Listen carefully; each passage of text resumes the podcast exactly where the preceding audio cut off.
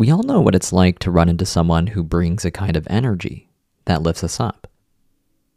It's usually some combination of what they say and how they say it, their body language, and the overall mindset that they evoke.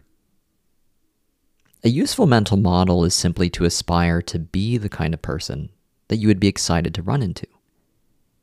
What would their attitude be like? How would they respond to a tough challenge, like the one you're facing? How would they support you? In thinking through these things and how to invoke them within yourself, you end up becoming this person. You lift yourself up in this process, as well as the people around you.